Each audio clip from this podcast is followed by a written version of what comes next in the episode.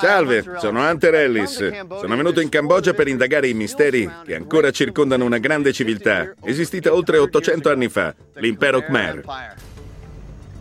La sua capitale, Angkor, è svanita da tempo, ma i templi costruiti da questa grandiosa civiltà sono ancora oggi una delle meraviglie del mondo.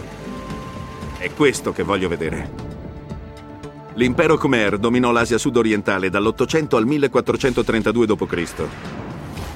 Al suo apogeo l'impero si estendeva dal Vietnam al Golfo del Bengala e a nord fino alla Cina sud-occidentale. Nonostante la sua ricchezza e il suo potere, alla fine l'impero Khmer cadde. Le terre e i templi furono abbandonati. Sono qui per capire perché. È un solo luogo da cui iniziare la mia missione. E mi dicono che c'è una sola persona a cui rivolgermi. Si chiama Simon Warrack. È uno dei maggiori esperti mondiali di antiche costruzioni in pietra. E mi dicono che è difficile da rintracciare. È un inglese che vive in Italia, lavora con i tedeschi e passa la maggior parte del tempo qui in Cambogia. Mi ha chiesto di raggiungerlo nel suo ufficio. Bene, questo è il suo ufficio. Vediamo se riusciamo a trovarlo. Angkor Wat, il tempio più famoso della Cambogia è un complesso gigantesco. Quando pensi di essere quasi arrivato al tempio principale, scopri che stai solo attraversando un'elaborata entrata della cerchia di mura più esterna. Questo posto è incredibile. Avvicinandosi al cancello principale non si vede altro. Ma oltre la vista si apre su tutto questo, il tempio principale, quasi 400 metri più in là. Mi dicono che Angkor Wat letteralmente significa tempio cittadino, dato che era circondato da un'area urbana ormai da tempo scomparsa. Simon lavora per il GACP, un progetto di conservazione tedesco. La sua missione è salvare questo gioiello cambogiano dai danni del tempo, degli elementi e dell'uomo. Spero che Simon possa aiutarmi a capire come hanno potuto costruire un simile capolavoro e poi abbandonarlo. Angkor Wat è il più grande monumento religioso del mondo. Già questo sarebbe sufficiente a renderlo unico, ma bisogna vederlo per crederci. Il percorso è tutto in salita, è impegnativo. Ci sono scalinate che collegano terrazze su diversi livelli. Finalmente il centro del tempio. Ma a quanto pare devo ancora arrivare lassù. In origine erano i sacerdoti che salivano queste scalinate. Sono volutamente ripide per rappresentare la difficoltà nel raggiungere il regno dei cieli. Simon! Salve! Ciao, come va? Tutto bene, vieni qui. Devo passare da lì? Passa dalla porta e ci vediamo ai piedi dell'impalcatura. D'accordo. Pensate come deve essere venire a lavorare qui tutti i giorni. Ehi Simon, Salve, è un piacere vederti. è una bella fatica arrivare fin quassù. Oh sì, ma ne vale la pena. Non posso credere che questo sia il tuo ufficio. Angkor Wat. Il più grande monumento religioso del mondo. È difficile comprendere davvero quanto è grande. Angkor Wat raggiunge i 65 metri. È alto quanto la cattedrale di Notre Dame a Parigi. E contiene la stessa quantità di pietre della grande piramide di Cheope. Quanto ci è voluto per costruirlo? Beh, non ci crederai, hanno impiegato solo 32 anni. Credo che se oggi volessimo costruire una cosa del genere ci metteremmo di più. Non c'è dubbio. Se pensi che in Europa per costruire una cattedrale, e alcune sono molto più piccole di Angkor Wat, impiegavano 3 o 400 anni. Dieci volte il tempo che ci è voluto per costruire tutto questo. Esatto, e qui c'è molta più pietra. Simon mi dice che ci sono voluti 50.000 operai per costruire questo straordinario tempio. È circondato da un fossato lungo 6 km e coronato da 5 enormi torri. Ma le dimensioni non rendono l'idea della maestosità di Angkor Wat. Beh, io vengo qui fin dal 1994, è parecchio tempo, e ogni volta scopro qualcosa di nuovo, qualcosa di diverso. È così vario, è così complicato. Quasi ogni superficie di questo tempio è coperta da squisiti bassorilievi. La cosa strana è che le storie narrate appartengono a una religione nata in India, al di là del mare. Incredibilmente sofisticato questo bassorilievo. Vi si raccontano storie della mitologia indù. Ma come ha fatto l'induismo ad arrivare nell'Asia sudorientale, visto che l'India ha più di 3.000 km di distanza? Pare che la risposta stia nei venti monsonici che spingevano i commercianti indiani fino al delta del Mekong. Restavano isolati per mesi prima di poter sfruttare i monsoni e tornare a casa. Risalivano il fiume, diffondendo religione, arte e architettura tra la popolazione locale. La comunità religiosa cercava di comunicare con persone che non sapevano leggere. Quindi coprivano i muri con queste immagini e queste storie perché tutti potessero capirle. Che storie vengono raccontate? Questo è molto interessante. È un'immagine che troverai sugli edifici religiosi in tutto il mondo. È il giudizio universale. Ho notato adesso che i visi di alcuni di questi personaggi sono stati eliminati. Questa immagine è particolarmente impopolare. È il personaggio che annuncia le sentenze. In pratica una specie di guardia carceraria che ti dice che andrai all'inferno. Questo in basso non sembra un gran bel posto. È l'inferno, ne esistono 32 tipi diversi. Allora hanno eliminato i visi dei demoni per superstizione? La gente veniva qui e li cancellava? Sì, era il loro modo per dire è cattivo, non ci piace, è cattivo. Simon mi dice che questi bassorilievi si estendono per quasi un chilometro. Sono i più lunghi bassorilievi continui del mondo. Sono fantastici, ma potrebbero non durare a lungo. Da queste parti la pioggia inizia e finisce senza preavviso, eh? Seguiamo un percorso avventuroso per raggiungere il punto in cui sta lavorando Simon. Vuole mostrarmi come cerca di evitare che questa civiltà svanisca di nuovo. Ecco cosa volevo mostrarti, è quello che succede se arriviamo troppo tardi. È sparito? Sì, e una volta sparito quel che ti resta è solo una pietra. Qui dove il primo strato è svanito ci resta solo la geologia. Qui invece c'è la storia. I danni prodotti dal tempo hanno indebolito questi bassorilievi. Si stanno staccando dalle pareti. Come fai a impedire che succeda, visto che sono in un ambiente in cui piove così tanto? Beh, in realtà piove solo per un periodo, il resto dell'anno è asciutto e molto molto caldo. Quindi la parola chiave qui è ricerca. Bisogna capire qual è l'esatto motivo per cui succedono certe cose e solo allora si possono cercare i rimedi adeguati. Visto che hai a che fare con il più grande monumento religioso del mondo, il tuo lavoro si concluderà mai? No, di certo. Dobbiamo insegnare alla gente di qui come continuare da soli. Questo è il loro patrimonio, l'hanno costruito i loro antenati. È giusto che lo facciano loro.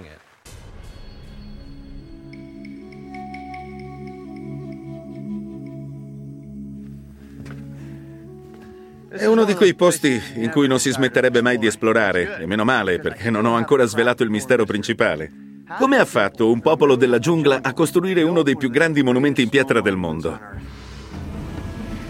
Mi rimetto in strada per scoprirlo. Circa 30 km a nord-est di Angkor Wat ho trovato un luogo così importante per i Khmer che lo consideravano sacro. Buona parte dei templi di Angkor fu costruita con un'arenaria locale e gli enormi blocchi come questo sono tutto ciò che resta di una vecchia cava vicino ai Monti Kulen. La pietra sacra dei Monti Kulen non fu usata solo per l'enorme tempio di Angkor Wat, ma per centinaia di altri templi Khmer in tutta la Cambogia del Nord. Immaginate il lavoro necessario per tagliare i blocchi da questi dirupi, trasportarli e poi costruire quegli incredibili templi. Come hanno fatto? È essenzialmente la stessa domanda che si sono posti gli egittologi per secoli. Ma nel caso dei Khmer potremmo aver trovato un indizio che svela una parte del mistero. Il parco archeologico di Angkor comprende circa 70 edifici in un'area di circa 20.000 ettari. Simon Warrack mi dice che in uno di questi templi c'è un oscuro ma significativo bassorilievo. Ok, in questo posto possiamo trovare un indizio di come sia stato costruito il tempio. Vedi queste persone? Certo. Si vede una trave orizzontale con appesa una leva e un blocco e queste persone spingono il blocco avanti e indietro e lo sfregano su quello al di sotto. È affascinante che ci sia un indizio proprio qui. Sarebbe possibile costruire qualcosa di simile per provare questo metodo? Perché no? Proviamo. Per capire come hanno fatto i Khmer a far combaciare le pietre così bene, proveremo a costruire una macchina simile a quella vista sul muro del tempio. Ehi hey Simon, c'è tutto quello che volevamo? Tutto pronto. Ci stiamo basando su uno schizzo del bassorilievo che abbiamo visto. Il nostro laboratorio è una bottega artigianale locale, dove gli artigiani riproducono le decorazioni del tempio. I cambogiani che lavorano qui non hanno mai fatto niente del genere, ma sono curiosi e vogliono rendersi utili. Essenzialmente è una trave con una leva? Esatto. Si spera che ci consenta di sollevare più peso con meno fatica. Beh, toglierà peso dal blocco più in alto in modo che sia più facile spostarlo avanti e indietro. Ok. Ci dedichiamo alla costruzione dei supporti per la trave ma la temperatura tropicale la rende tutto più difficile. Ci sono 35 gradi. Che cosa dice? Dice che lo straniero è un po' lento. Ti serve una mano? Come si dice lo straniero ha un po' caldo? Barank Nauna. Barank Nauna, esatto. Largo al maestro. I miei nuovi e generosi amici cambogiani mi danno una mano. Creati i supporti, solleviamo la trame. Il nostro progetto inizia a prendere forma. Sì! Dobbiamo legare la struttura molto bene. Dovrà sopportare un gran peso. Questa pietra peserà quasi un quintale, giusto? Come la spostiamo?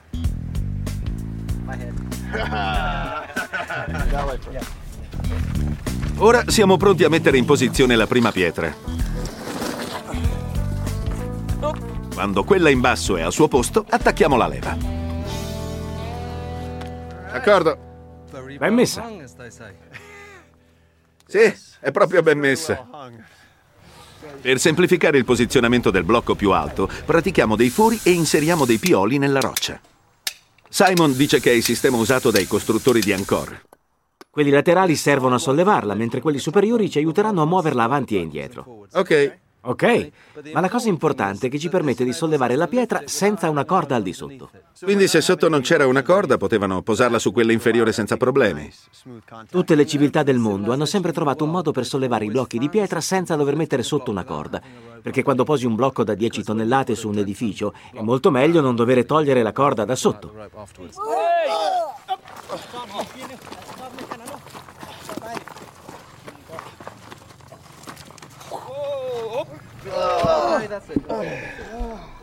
Uh, abbiamo appena sollevato quasi due quintali.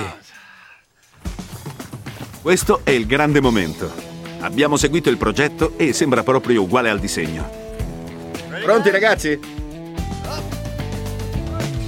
Ora vediamo se funziona. Sembra davvero irregolare. No, è che sbatte sugli angoli. L'idea di Simon era di farlo scorrere avanti e indietro per lisciare le pietre, per molarle. Ma non funziona molto bene. Chatri, il proprietario, suggerisce un nuovo metodo.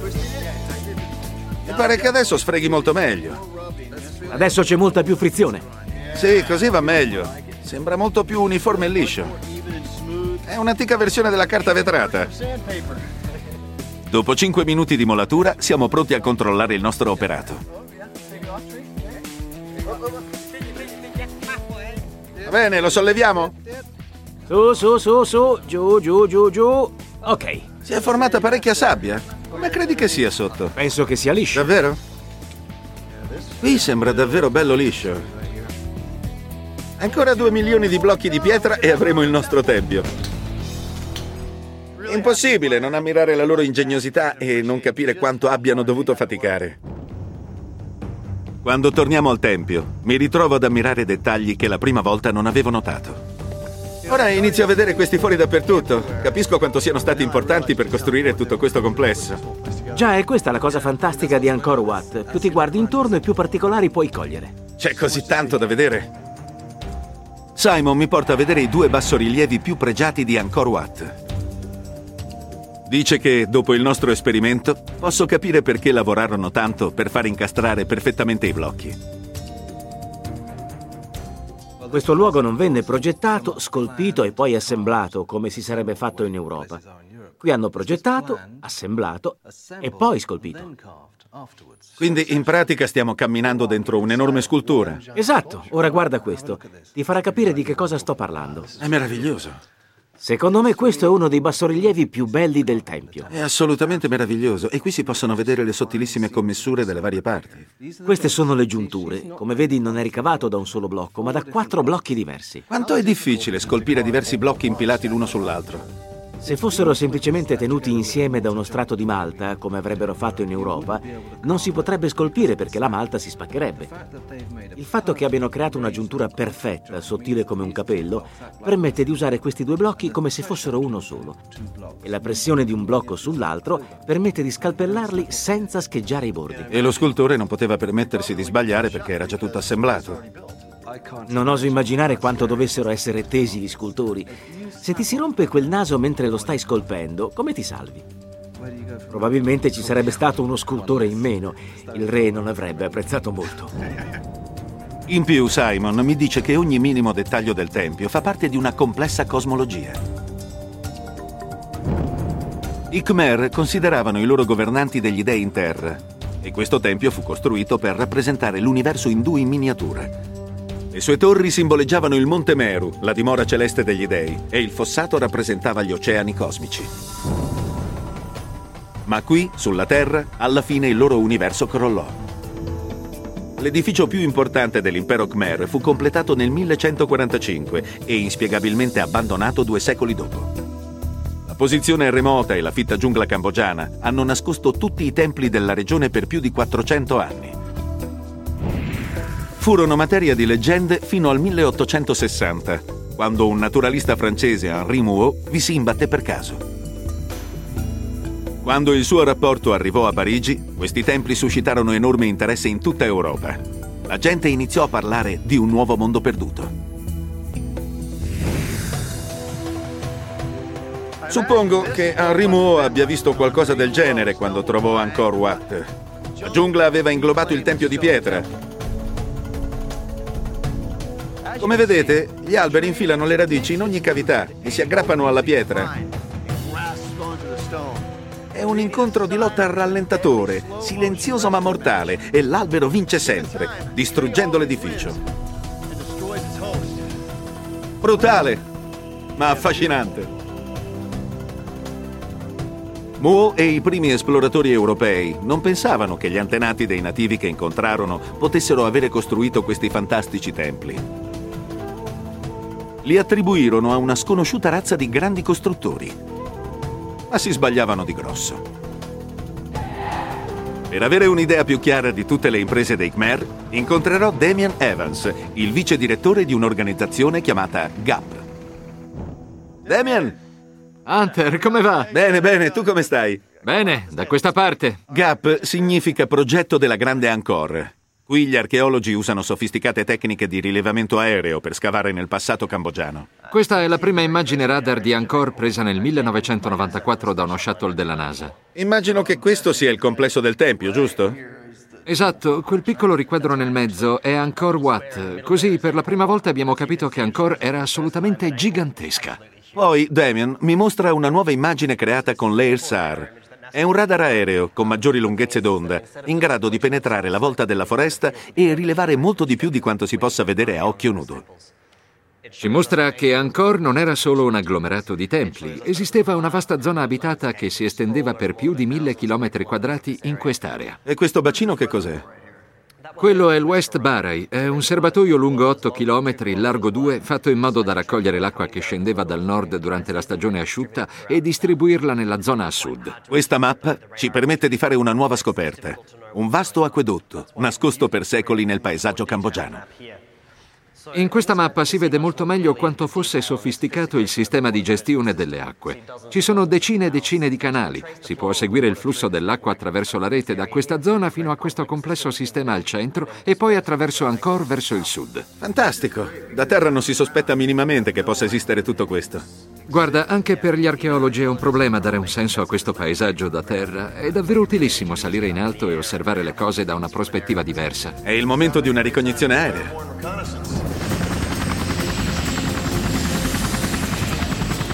Recentemente Damian e i suoi colleghi hanno pubblicato un'importante ricerca.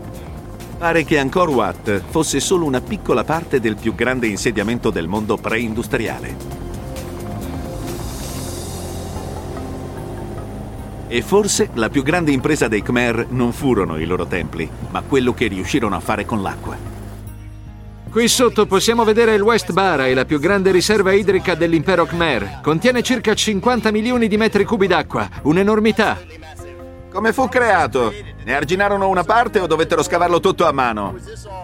Entrambe le cose. Probabilmente il lato a valle in origine era una diga e poi modellarono il bacino in modo da creare un enorme serbatoio rettangolare ammucchiando terra lungo tutti i lati. Quindi è stato puro e semplice lavoro manuale. Assolutamente sì, come ogni altro intervento su questo paesaggio. Era tutto piatto, quindi ogni volta che vedi una cosa del genere vuol dire che migliaia e migliaia di persone hanno rimodellato il paesaggio della zona. Creare un bacino di 16 km quadrati deve essere stata un'impresa davvero incredibile per il XII secolo. È un'impresa incomparabile. Non esiste nient'altro di così gigantesco nel mondo preindustriale.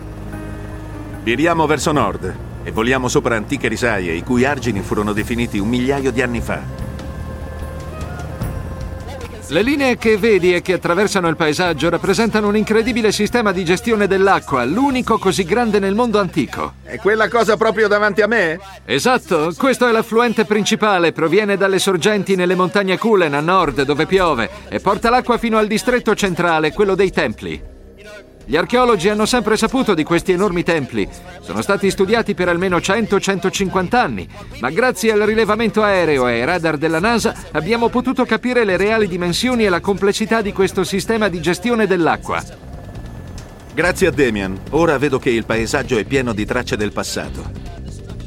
È incredibile pensare alle capacità degli antichi abitanti di Angkor. Quando ho visto il tempio di Angkor Wat per la prima volta, sono rimasto a bocca aperta, ma pensavo che fosse tutto lì. Ora, dopo questo giro in aria, capisco che faceva parte di un grande complesso, le cui tracce si estendono a perdita d'occhio, davvero impressionante.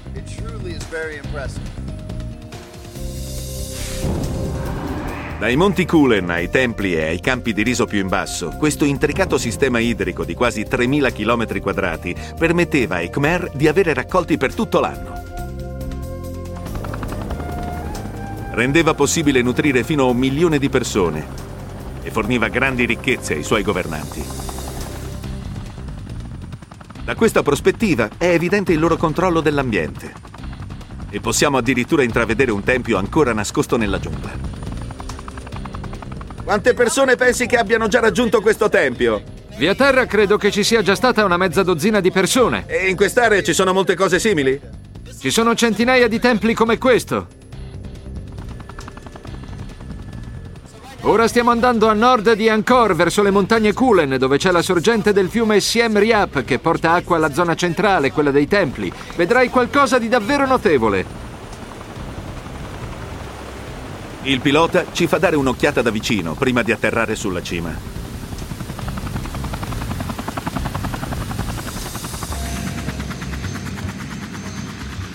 Stanno ancora rimuovendo mine in queste zone? Sì, ci sono moltissime mine da queste parti. Beh, allora seguo te. Per la sua posizione strategica, questa zona è costellata di mine.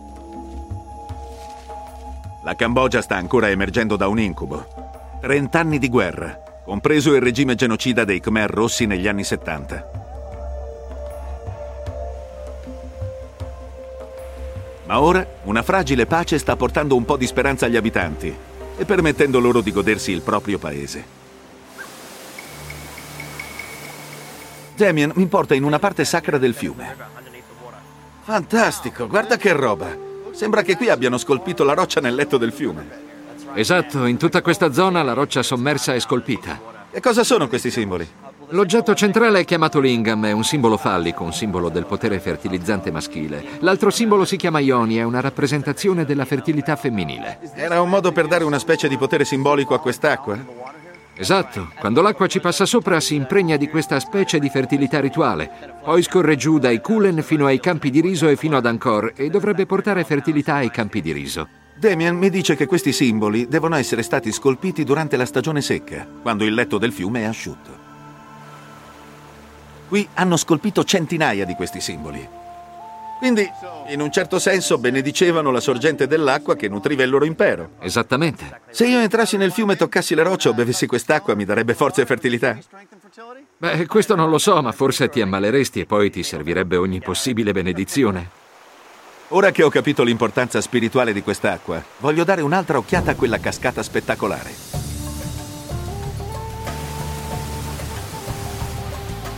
Queste qui sono più piccole, da qui l'acqua scende e forma la più grande. Queste sono le sorgenti del fiume Siem Riap. Lo chiamano il Gange della Cambogia. E ora capisco perché. Come per il fiume sacro dell'India, la gente viene qui per rigenerare corpo e anima. Non è difficile credere che sia un pezzetto di paradiso.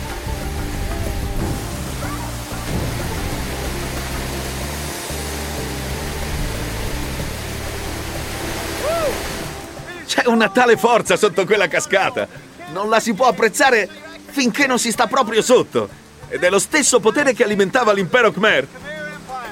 È assolutamente fantastico.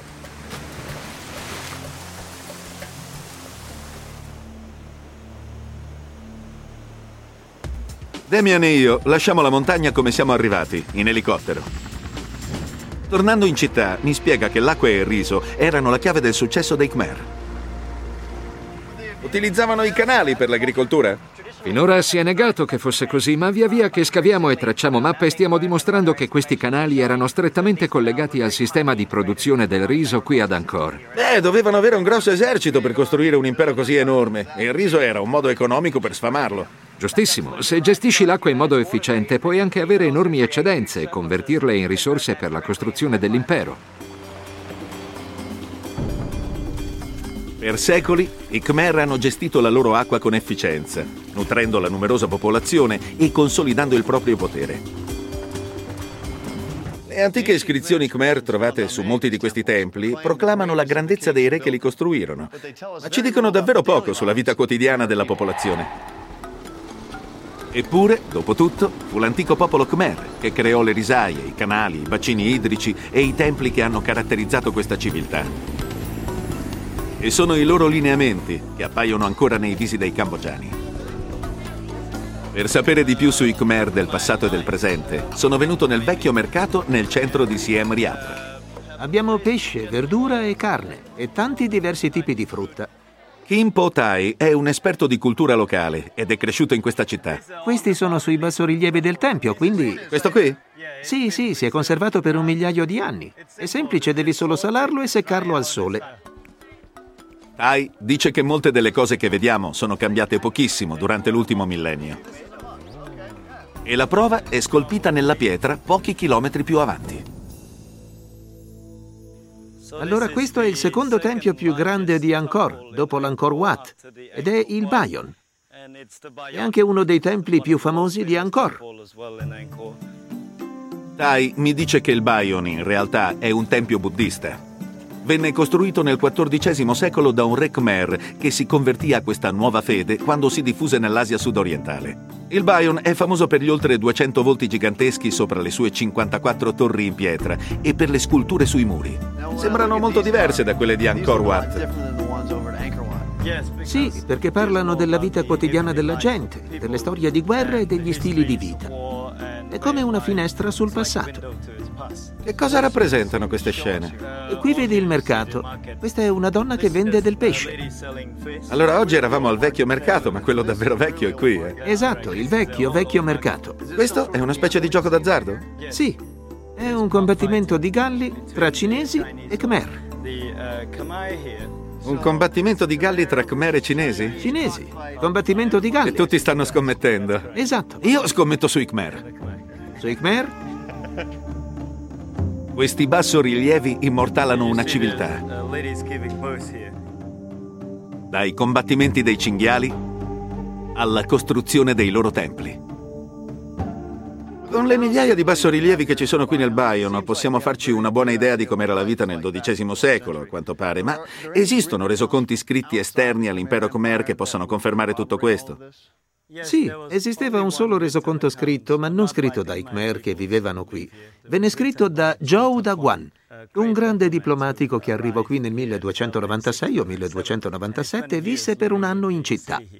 Allora conobbe la vita locale, la descrisse e corrisponde a quello che vediamo sui muri? Sì, esatto. Lo scritto di Zhou Daguan sulla vita dei Khmer alla fine del XIII secolo è stato preziosissimo per gli storici ma molti sospettano che fosse più che un diplomatico, che fosse in realtà una spia. Come agente del suo potente impero, Joe controllava cautamente le capacità militari dei suoi ospiti, per buone ragioni. Le incisioni del tempio di Bayon mostrano chiaramente che i Khmer erano un popolo molto battagliero e ora, grazie alle animazioni della Monash University in Australia, abbiamo la prima simulazione in 3D dei Khmer in guerra, basata su dati storici. Qui combattono i loro grandi nemici, i Cham, che venivano da quello che oggi è il Vietnam. Dietro ogni grande impero c'è un grande esercito. Ma questa scena suggerisce che forse il loro successo era più dovuto alla loro ferocia che a tattiche migliori o a un armamento superiore. E la ferocia è una caratteristica Khmer visibile ancora oggi.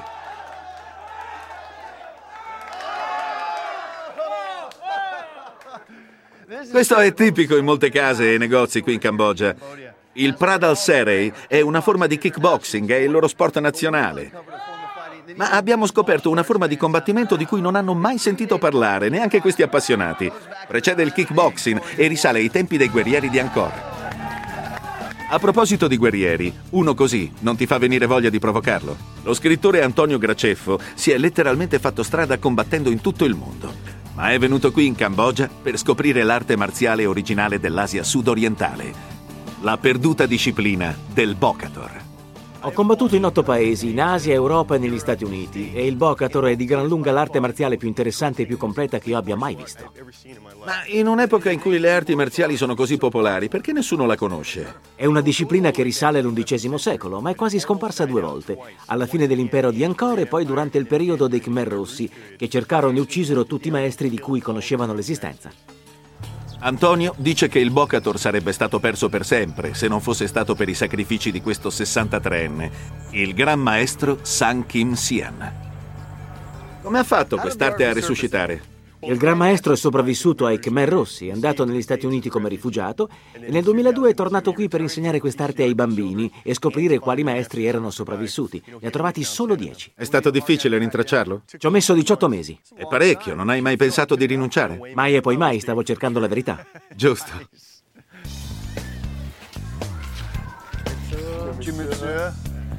Perché il Bocator è la migliore arte marziale? Uh, ចឲ្យយើងវាយចុះពឹមពឹមពឹមចាប់លើកឡើងមកពឹមយកទីមកតាក់ក Di sicuro ha ragione, ma che cosa vuol dire? Dice che il Bocator dei Khmer è il migliore perché usa molte tecniche diverse. Possiamo usare i gomiti, usare i pugni, i calci, le ginocchiate, voltarci, piegarci e possiamo uccidere. Abbiamo incontrato il Gran Maestro in un monastero buddista vicino a Siem Reap vi ha portato 10 dei suoi migliori studenti di Phnom Penh.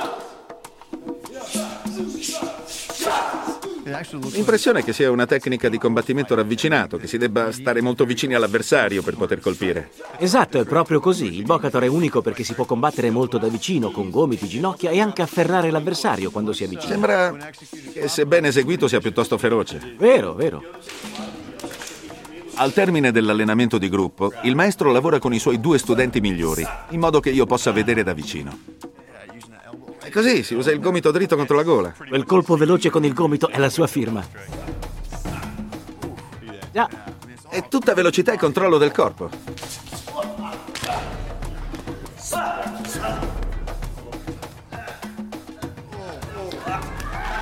Mi ha appena strappato la trachea. Gli ha strappato la trachea solo girando la testa. Questo l'ho sentito da qui. Gli ha solo girato la testa. Quello è il Linda Blair. La mossa dell'esorcista. Non potresti farlo a casa. Dice che vuole mostrarti il combattimento Khmer con asta corta.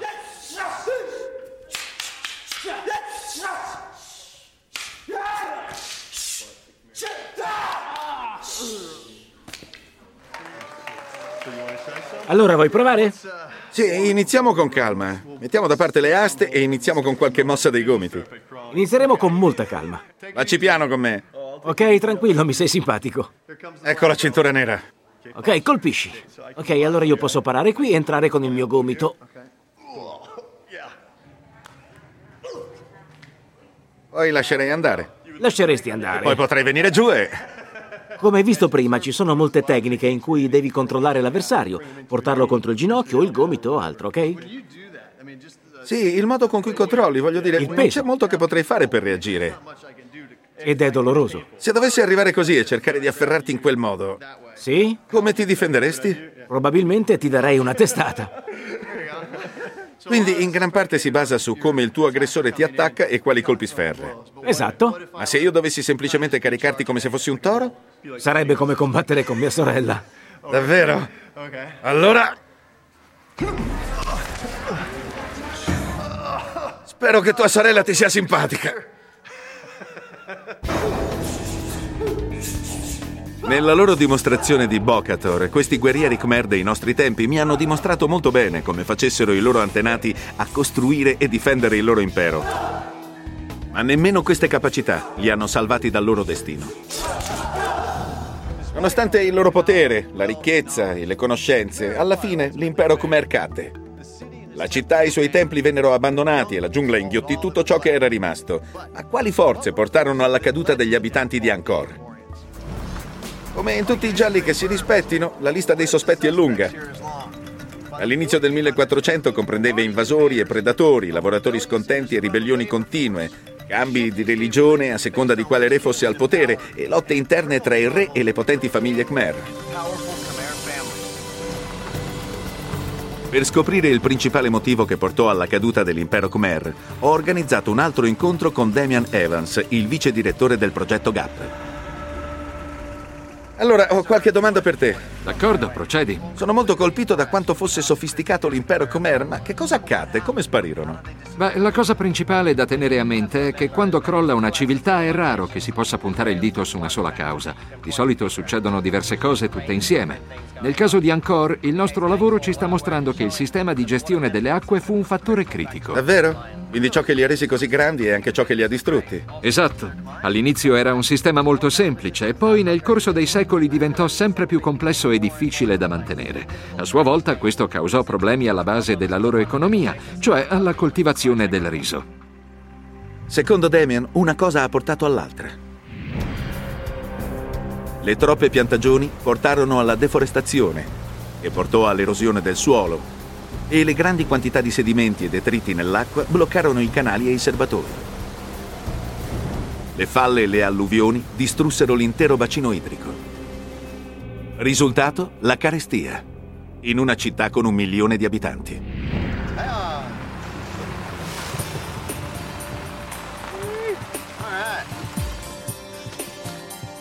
Sembra un gran bel modo per rinfrescarsi. L'acqua arriva dal fiume Siem Reap fino a qui. Questa ruota d'acqua l'avete costruita voi, ragazzi? No, non so di sicuro chi l'abbia costruita, in ogni caso è solo una ricostruzione ipotetica della tecnologia che potrebbero aver usato nel periodo di Angkor per portare acqua da zone basse a punti molto più in alto. Ricordiamoci che questo non è un fiume naturale, è un canale artificiale costruito dal popolo Khmer. E quindi questo è uno dei canali che abbiamo visto dall'alto? Esatto, è quello grande che abbiamo visto dall'elicottero ieri. La cosa importante di questo luogo è che ci mostra la differenza tra il livello odierno dell'acqua del fiume qui giù e il livello originale più in su dove abbiamo lasciato la jeep. Con l'abbassarsi del canale, questa antica tecnologia non avrebbe potuto tenere il passo con le necessità dei Khmer. Come puoi vedere non trasporta molta acqua. Ovviamente questi piccoli tubi e l'acqua che contengono non sarebbero bastati a riempire regolarmente i campi di riso o i fossati di templi come Angkor Wat. Quindi c'è stato un drastico cambiamento della struttura dei canali nel corso del tempo. Esatto. Questo è un esempio molto chiaro dell'erosione causata da un fiume. Se l'acqua è giù in basso mentre i campi di riso e i fossati che devi riempire d'acqua sono su in alto, è ovvio che sei nei guai fino al collo. Questo è solo un esempio, ma probabilmente quello migliore è più su, lungo il fiume. Diamo un'occhiata? Va bene. Per capire che cosa ha provocato la caduta dei Khmer, Damian e io prendiamo una barca.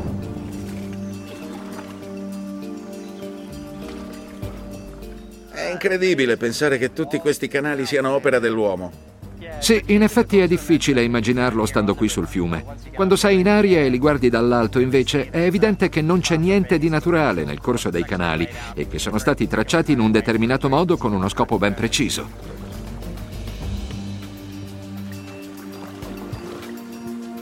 Damian mi fa notare che questa collina rappresenta la differenza tra il livello dell'acqua di una volta e quello di oggi.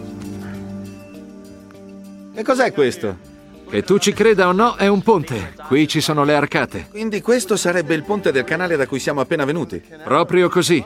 Un migliaio di anni fa l'acqua scorreva proprio qui sotto e attraverso questi archi passava dall'altra parte. Quindi qui ci troviamo sul percorso originale del canale. Esatto. Col passare degli anni il corso dell'acqua si è spostato, ha scavato il terreno e ha finito con l'aggirare il ponte rendendolo del tutto inutile. È un cambiamento drastico è successo in tutto l'impero. Sì, il fatto è che iniziarono ad avere piene impreviste, alluvioni, troppa acqua o troppa poca acqua, e poi fenomeni di erosione e deviazione del corso dei fiumi, e a un certo punto gli Khmer si ritrovarono con dei problemi molto seri. Se ne potrebbe concludere che forse i Khmer esagerarono nell'organizzazione tecnologica dell'impero? Direi che i reperti che stanno venendo fuori e i risultati dei rilevamenti aerei puntano proprio in quella direzione. La tua potrebbe essere una valutazione molto plausibile di quello che successe qui.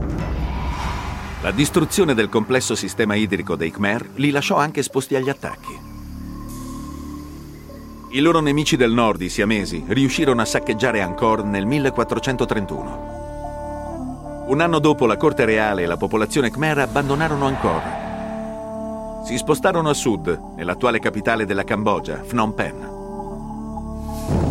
Questi templi vennero costruiti, ingranditi e decorati nel corso di 600 anni di prosperità.